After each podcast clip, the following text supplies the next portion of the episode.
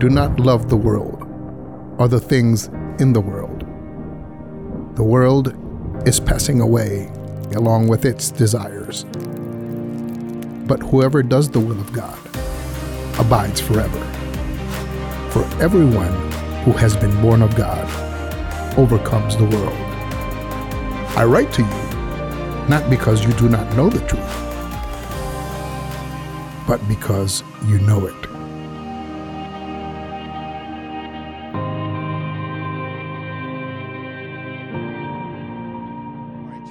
Get out your Bibles, digital or analog, and turn to 1 John chapter 4. And while you're turning there, uh, a few years ago, actually back in 2015, in fact, the older I get, when I say a few years ago, it turns out it's been a lot longer than a few years ago. But back in 2015, there was this, um, this meme that started to go around that literally kind of sent the internet like in an uproar. And it was a picture of this dress right here. Does anyone remember that? Yeah, for some reason, again, depending on uh, either your, your vision or your perspective or your screen, when this dress came up and you saw, you would either see it as white and gold or blue and black or purpley and black, depending on your perspective. And people were in an uproar, man. They were fighting over this thing. They were saying, no, that dress is white and gold. No, it's purple and black. And people were going back and forth saying, you know what? No, I see it this way. This is the way it is. No, I see it this way. This is the way it is. And the question was, what color was this dress really? And my question was, who cares? All right. Like who in the world actually cared what color this dress originally was? But see, the question was again, who was right? Whose perception was reality? Whose perception was actually truth? Church, we're living in a world right now where what is true is in question. We're living in a world right now where even to try to find the truth, to hold on to the truth, it can be mentally exhausting. During the Cold War, the Russian government coined this term desinformatia, which it means it, it, was what they coined to actually identify and push forward their strategy to put spies in places all around the world during the Cold War and to spread these lies and half truths that would actually produce this disinformation all around the world and especially to cause confusion and leadership in the West the KGB literally flooded the world with lies, in part to spread some propaganda, but also to produce confusion. There was this, um, this chess player, world champion who used to live in Russia, who wanted to promote democracy in Russia, ended up leaving, is now exiled in Croatia. His name is Gary Kasparov. And he says this, okay? He says this about the, what the Russian government was trying to do and the KGB was trying to do. And he talks about the main point of modern propaganda. And tell me that what he said back then is still not true right now about the cultural moment that we're in. He says the point of modern propaganda isn't only to misinform or push an agenda, it is to exhaust your critical thinking to annihilate truth.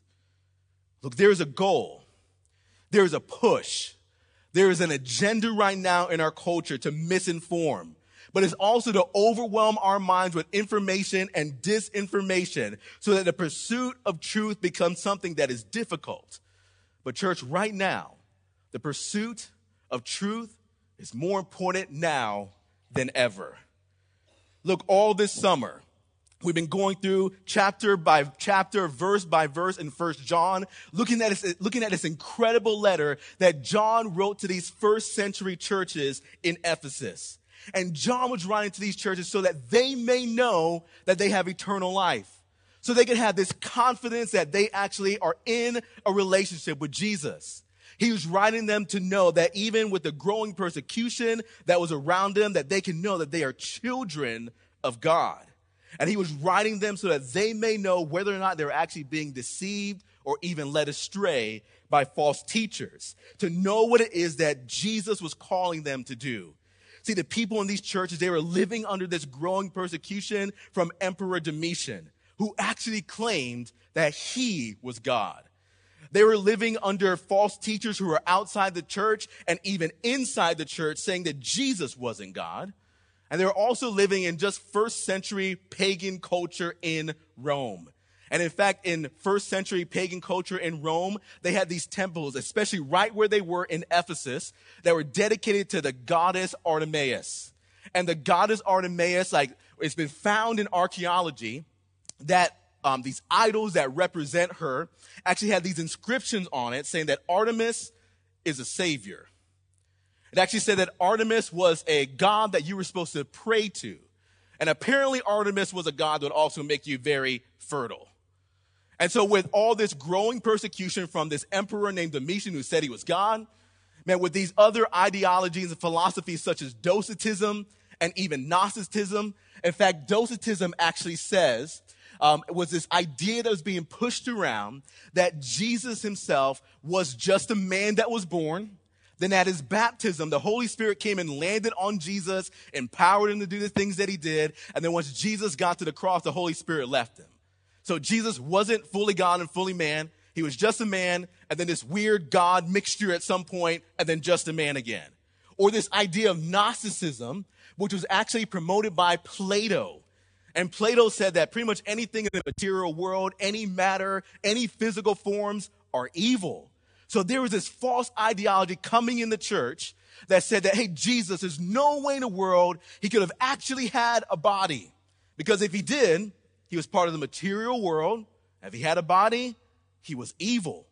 And so can you feel just some of the tension of these ideologies and persecutions that were coming up against the church in the first century that they had to wrestle with. Because look, is Artemis Savior or is Christ? Who answers prayers? Is it Artemis or is it Christ? Who is it that's really God? Is it this emperor that's declaring literally by law that you worship him as God? Or is it this Jesus who said, he is God. Look, the pursuit of what was true and holding on to the truth was so important for this first century church with this growing persecution and especially with this, this time of growing confusion about Christ that was trying to creep into the church. And let me just say, church, the pursuit of truth is still important for us today. Look, today we're going to see that John strongly challenges these churches. And again, he's challenging us today to test what is true, to know what is true, and to confess what is true, not just in word, but literally with our lives. Look how John begins this section of his letter in 1 John chapter 4, beginning in verse 1. He says, Beloved, do not believe every spirit but test the spirits to see whether they are from God. For many false prophets have gone out into the world. He says, By this you know the Spirit of God. Every spirit that confesses that Jesus Christ has come in the flesh is from God. And every spirit that does not confess Jesus is not from God. This is the spirit of Antichrist which you heard was coming and now is in the world already. Little children, you are from God and have overcome them. For he who is in you is greater than he who is in the world. They are from the world. Therefore, they speak from the world, and the world listens to them. But we, we are from God. Whoever knows God listens to us. Whoever is not from God does not listen to us. And by this we know the spirit of truth and the spirit of error. Let's pray together.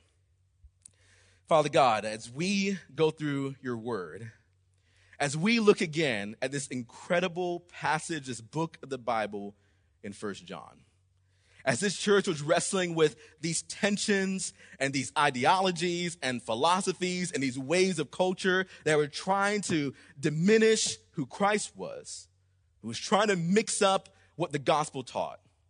As they were clinging to the truth, and as John, under the inspiration of the Holy Spirit, challenged them to cling to the truth and to discern what is true, God, may we do the same.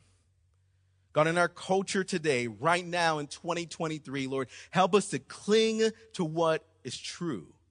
God, help us to know what is true. Lord, you even said that we would know the truth and the truth would set us free. So, God, I even pray for the person today who's maybe been living a lie, believing a lie. God, if any of us are, God, would you reveal the truth so we can find freedom in the gospel, freedom in you. In Jesus' name, amen. Look, church, when we're talking about truth, okay, the first point I'm going to give you, you're going to think that this is something I spent a lot of time on, thinking about. When I give you this first point, you're going to think it's something that I've done for weeks and months and I've studied. I'm going to give it to you, but you're going to think it's so profound, okay? But write this down, number one. Here's number one. To know the truth, you have to know the truth. To know the truth, you actually have to know what is true. You have to know the truth.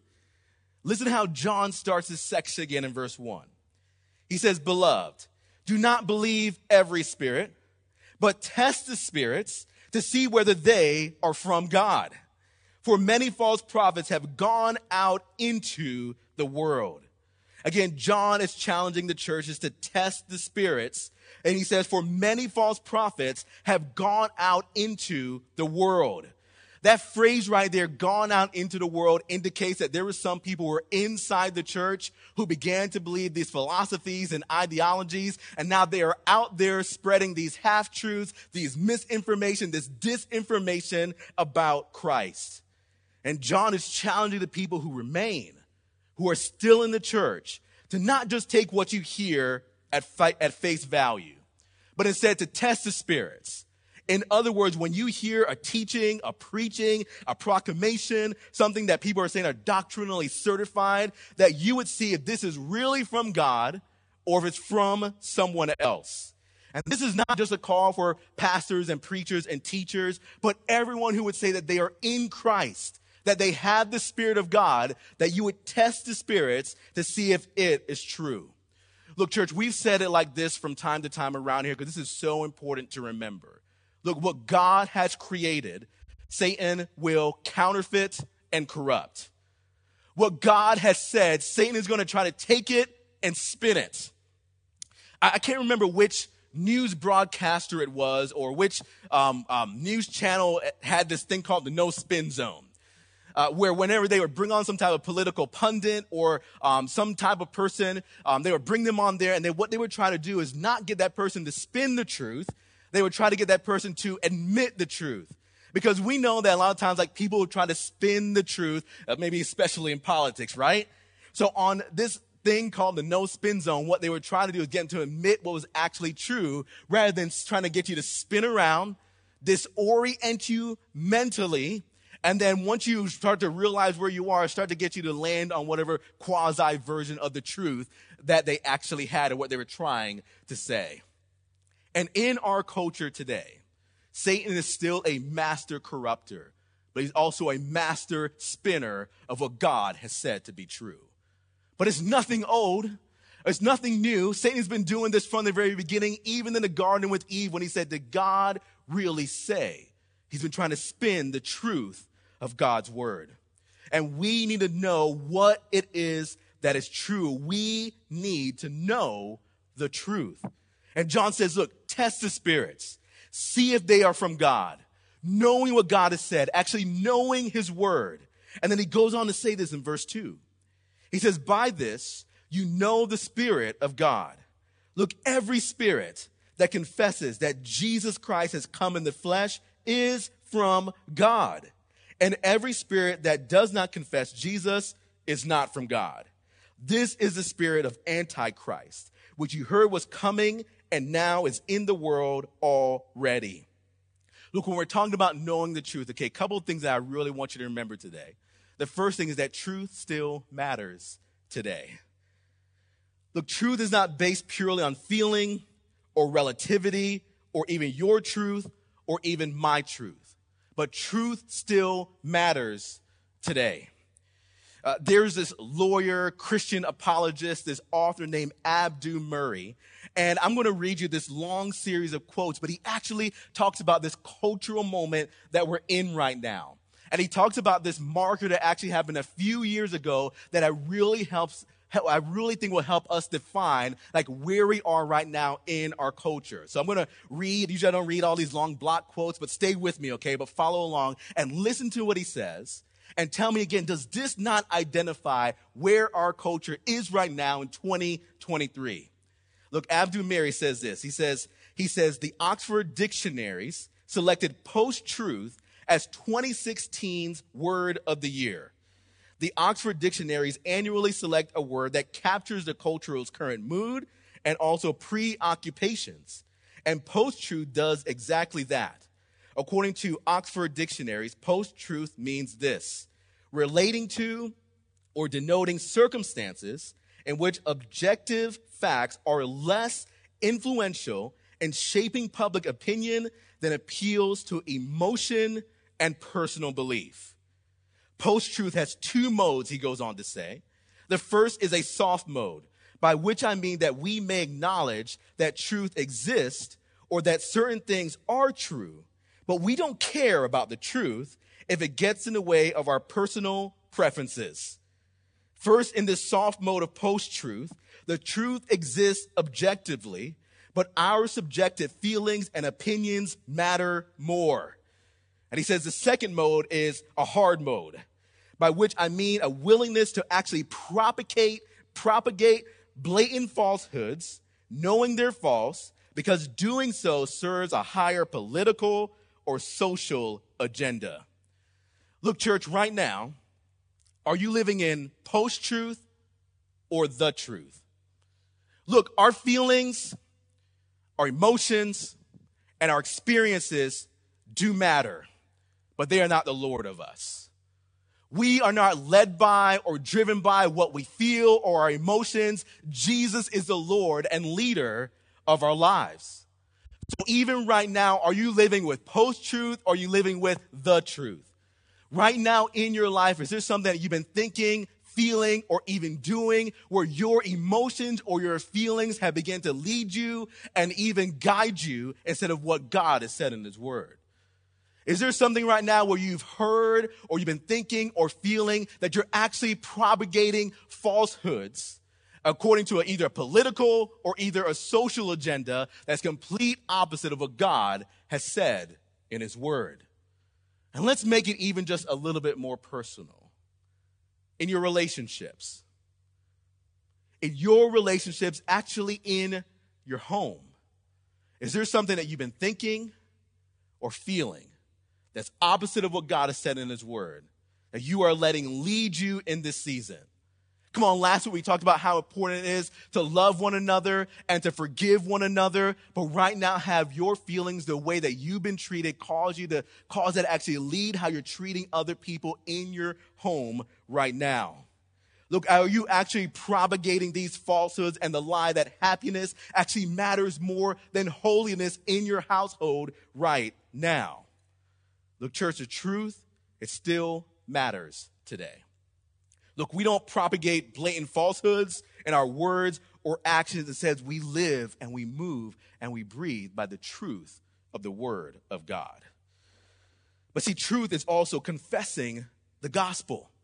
Not only does it still matter today, not only do we have to know the truth, but it's also confessing the gospel with our lives. And again, look what he says here in verse 2. He says, By this you know the Spirit of God.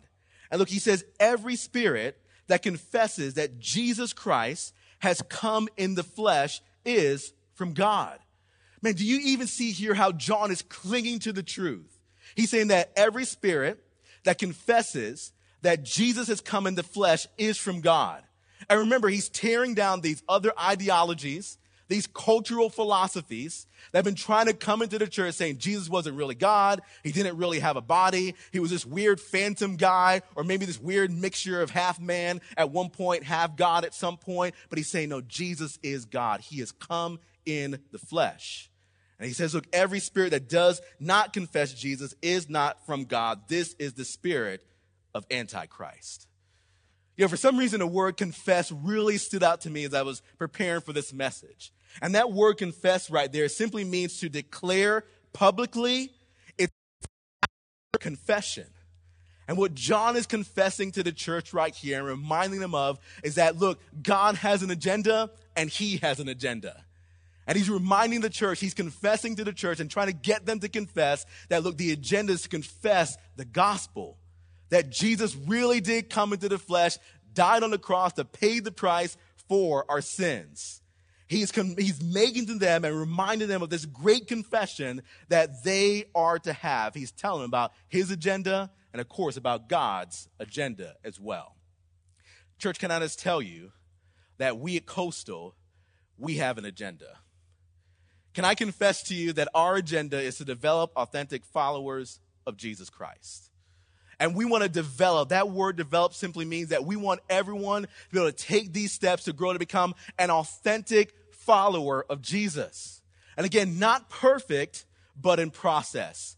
Not perfect, but man, confessing these things to God when we desperately need Him, when we messed up, when, we're, when we've gotten it wrong, not hypocritical, but authentic. And develop simply means, look, we want you to take these steps. That's why we say, look, we want you to connect to God in corporate worship.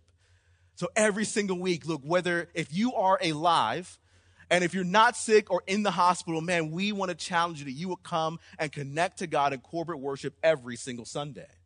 To gather with the other believers, to worship the Lord through singing, to worship the Lord in prayer, worship the Lord in giving, worship the Lord in the studying of His Word. That's why we challenge everyone to grow together in community through small groups. Look, we're going to talk about it a little bit later, but you are not meant to do this life alone. Sometimes you think you're the only one who's going through what you're going through, but you are not alone. And God did not design you to go through this life on your own, but He wants you to grow in community with others through small group. That's how we challenge people to serve in ministry and in mission. And serving in ministry is serving right here inside the walls of the church, and serving in mission is serving on the outside of the walls of the church. And look, if you are in this church, if you say this is your church, look, we want every single member to go on a mission trip. And if it's been several years that you've been overseas, like serving people, man, we want to challenge you that you will go on a mission trip. In fact, next year I'm probably going to Kenya and Puerto Rico. So if you want to join me, hey, come on, let's go. But how crazy is it that someone would actually take vacation time to go and serve other people to share the gospel? But look, we want to be a church that as we develop as authentic followers of Jesus, man, we see the big picture of what God is doing in the world. But see, we also want to multiply. We want to develop disciples that make disciples. Look, what God has done for us is not just for us. And we want everyone to be thinking, who else can I pour into? Who else can I mentor and disciple to share the good news about Jesus? Who else can I mentor and disciple so they too can experience this incredible, life changing love of Christ? And then we want to plant healthy churches that also plant healthy churches. Look, we want to multiply what God has done in our church because the, ho- the local church, we really do believe, is the hope of the world. Jesus said, I will build my church, and the gates of hell will not stand against it. And God has chosen his church to build his kingdom. He's chosen his church to show the world of his incredible love and the hope that is in Christ. Look, that's what we confess every single week here at this church. But there's something else I wanted to confess that we do in our agenda that we have. I want to confess to you and proclaim to you and remind you and confess to you and remind you and proclaim to you the gospel that this Jesus is God. He died on the cross to pay the price for your sins. He bodily rose from the dead. Look, we proclaim the gospel every single week because it still matters. It's the main thing that we need to hear to continue to make it through this life, the truth that is in the gospel. Look, right now we live in this post truth world. And in this post truth world, look, people are trying to achieve. Look, they're trying to achieve salvation. They're trying to achieve forgiveness. They're even trying to achieve their own identity. And that is so much pressure for somebody to put on themselves. In fact, any other world religion says that when, when it comes right down to for forgiveness, salvation, your identity, you have to achieve it. You have to try to earn it. but the gospel, who Jesus is, following him. Look, Christianity is the only religion that says that you don't have to do because it's already been done. You don't have to achieve, you need to receive. This Jesus who is God died on the cross to pay the price for your sins. And what do you do with the gospel? You repent of your sin. You believe this good news about Jesus and you receive. You don't achieve, you receive this life to the full that Jesus wants for you. You know, when we started this series a few weeks ago, I asked the question, church, look, is your faith real? And again, not just 40 years ago when you went to VBS, not just a few years ago when you went to summer camp and after that evening session, you were under the stars by the lake and you felt like God was so real in your life. And those moments are incredible and wonderful. But is your faith real right now? Look, we have a faith that is rooted in history, but it isn't just some facts and figures. We have a faith that is supernatural. Come on, God is transcendent. He's so far above. He's so holy. He's so pure, but yet he wants to be immanent. He wants to be close to you. He desires a relationship with you. We have a faith that's not based in falsehoods, but is based in the gospel. Look, this truth, it still matters today. But see, church truth is also discerning when the church gets it wrong. Look, we need to know the truth of the gospel. We need to confess the gospel with our lives. We need to know what is true. To know the truth, you have to actually know the truth. But see, truth is also discerning even when we get it wrong. You know, John says look, many false teachers have gone out into the world. Some may have come from actually inside the church. And again, sometimes we do get it wrong. Now, let me tell you here what John is not saying. Look, John is not saying that you should not have faith in your leaders in the church or not respect the church leaders or submit to their authority that God has placed in them for his church. But he's saying, look, we need to know the truth so we can discern the truth. So, pastor included, if I start saying weird things up, up here, okay, like you need to worship pizza or something like that, if I start saying weird things, look, your spiritual spidey senses should go off and be like, hey, there's something wrong about what you're saying, Pastor. And what John is even saying here, look, like when we're discerning the truth, and that means that you actually need to confront someone, a preacher, a teacher, a small group leader, if they're saying something completely opposite of what God has said, you can have the courage and the confidence to confront them. In fact, one of the things, again, I love about our church is that, look, guys, I'm not a pastor in some sort of ivory tower. I don't like walk off stage and go into my Lexus in the back. Um, in fact, my cars are often broken. Like, I don't walk off stage and do any of that. But we have it where, look, look, no one is above anybody here. But man, we do respect the spiritual authority that God has given. But remember, look, if you ever see something or hear something that I'm saying, you can have the courage and the confidence that you can come and talk to me.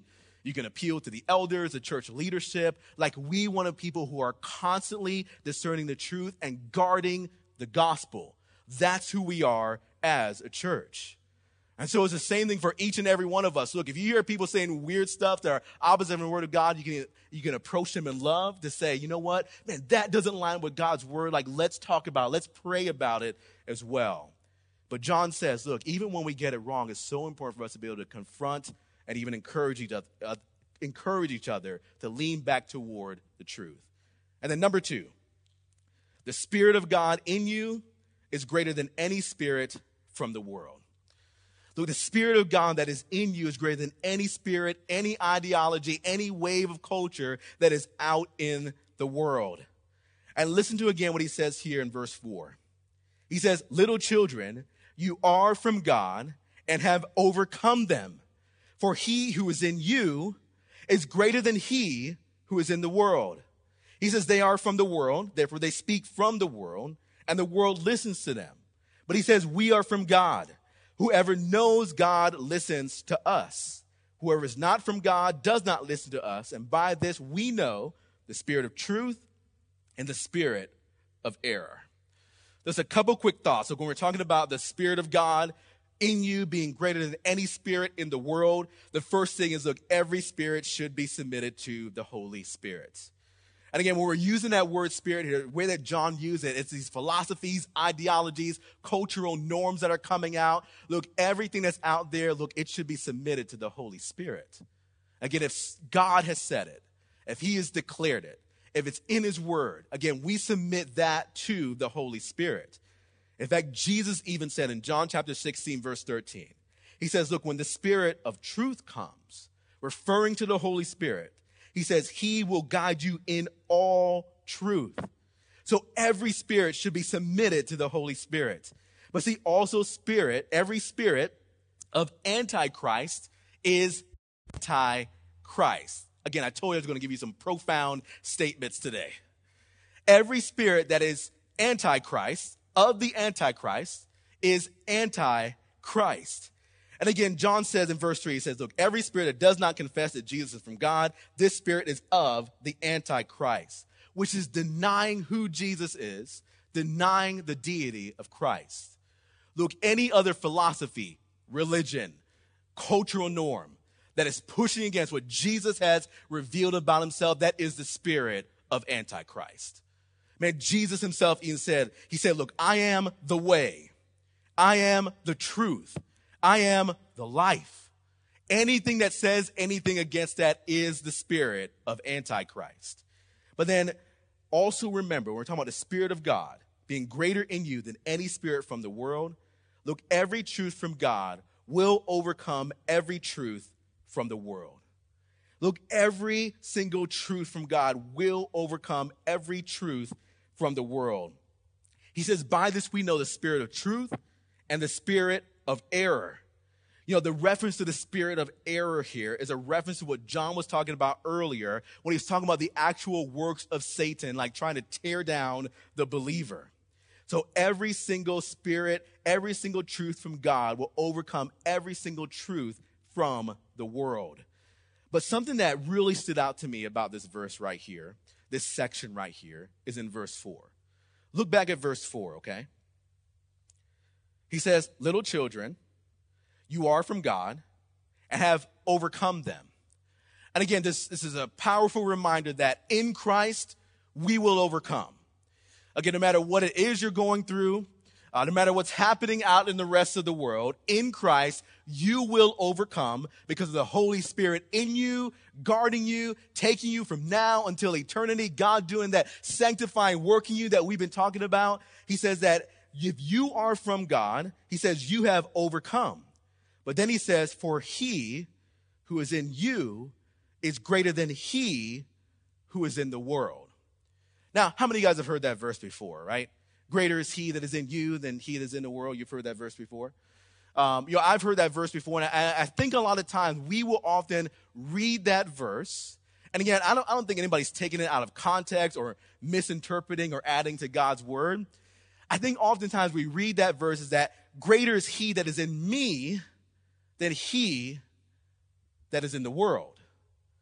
But John says, Greater is he that is in you than he that is in the world. Look, John is not talking about individuals right there. He's not saying, Greater is he that is in you, Anna Segre, or Greater is he that is in you, Bob Howe, or Greater is he that is in you, Brian Bolger. But he, what he's saying is, Greater is he that is in you than he that's in the world. See, it's plural, it's communal. And what John is trying to remind this church of is that you really do need one another. You need to love one another. You need to pray for one another. And sometimes we think there's something in our lives that we want to overcome. He says, Look, you've overcome them. And we're trying to over- overcome it because we've been trying to do it solely on our own. But greater is He that is in you than He that is in the world. Uh, many of you guys know, like if, if you've been coming to this church for a while, one of the, um, one of the, the struggles, the uh, temptations, uh, the sins, even the idols that I often run back to is food. Oftentimes I treat food as my little g God. And especially when I'm going through seasons of stress or confusion, I often will run to it for comfort, even for a little bit of hope. in a season. And this struggle that I've had, like to, to be healthier and to, and to head in the right direction, um, is one of those idols that I keep picking up. And there was a few months ago where Mark um, Stevenson, who's our drummer extraordinaire right here in this pink shirt on the front, on the second row, uh, Mark Stevenson, right in April, is a very stressful, very stressful season in my life. And, church, again, if I'm being honest with you, I was probably um, eating more during that season than I should have. Again, immediately going to that for comfort, for hope, even for a little bit of peace, instead of immediately going to God first. And so in April, Mark Stevenson sends me a text, and he says, "Hey, I'm thinking about starting this um, this group with a couple guys from the church where we're going to be doing um, some weights and some CrossFit style stuff." And he says, "I would love for you to join us." I remember when I first got the text from him, this is how I read it, even though he didn't say this. I thought he said, Hey, Tubby, you look like you need to work out. Let me help you, okay? And I know he didn't say that, but that's what it initially sounded like. And then right during that moment, church, I started to think, okay, what are all the excuses I can make, like to not do this group that's going to happen? But I remember in that moment, like thinking, okay, this has been a challenge for me. And it's like sometimes I'll take three steps forward and five steps back. I'll go through these seasons where I'm working out every single day, but then I'll work out once a month. And I thought this could be the accountability from one another that I need to be able to turn the corner and to overcome. And so I said to him, I was like, look, before I can say no, I'm going to go ahead and say yes.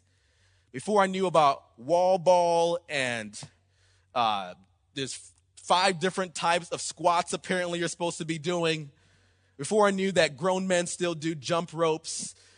Before I knew any of that, I said, I'm going to say yes before I can say no.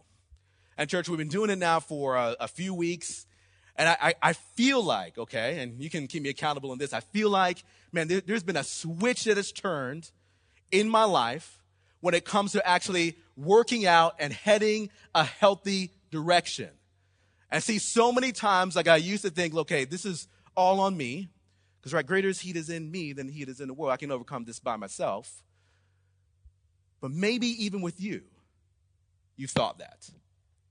You thought, greater is He that is in me than He that's in the world. Again, there's nothing wrong with that.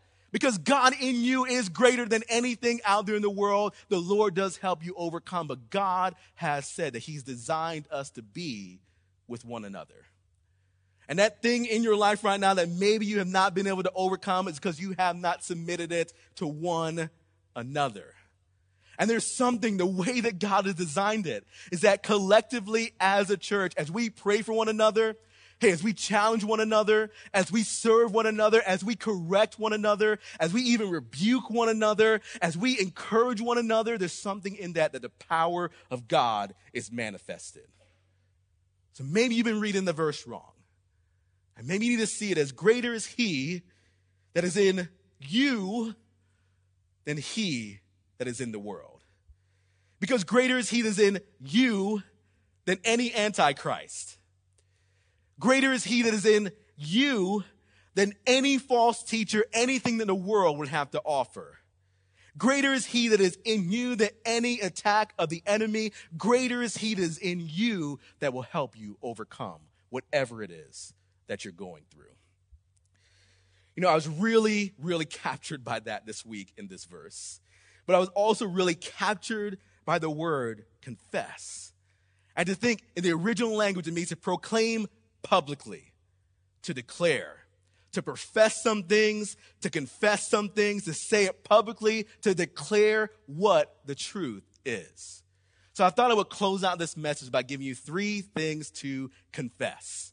So write these down, okay? Number one, if the Lord has said it, I submit to it. Again, what is true? No matter what is changing around us, again, it's still nothing new. It just has a new coat on or a new set of tires, a new paint job. It's the same philosophies and ideologies that Satan has been trying to spin from the beginning. But we're going to be a church that confesses with our lives that if the Lord has said it, I'm going to submit to it. Number two, I choose Christ over culture. Again, no matter what wave of culture happens, even if everyone and their mom is doing it, we're going to choose Christ over culture. And then, number three, the presence of Christ in me. Now, if it still says me in your notes, I want you to scratch that out. Because again, remember, it isn't just me, it's you, it's us. The presence of Christ in us is greater than the pressure of the world outside of us. So we want to confess this with our lives. We want to declare this not just in word, but with our very lives. All right, so as the worship team comes back to the stage, church, we're going to do this right now, okay? So I want everyone going to stand up. And if you need your little note sheet right there, we're going to confess this. We're going to profess it out loud together. So everyone stand up um, if you're able to. And let's say these out loud together, okay? So, church, what are we going to do? Number one, if the Lord has said it, I submit to it. And again, no matter what happens, no matter what ideology comes in your life, if the Lord has said it, we are going to submit to that. We're not going to propagate falsehoods with our lives. We're not going to propagate falsehoods in our relationships. In this post truth world, if the Lord has said it, we're going to submit to it. And number two, let's say it out loud together. I choose Christ over culture.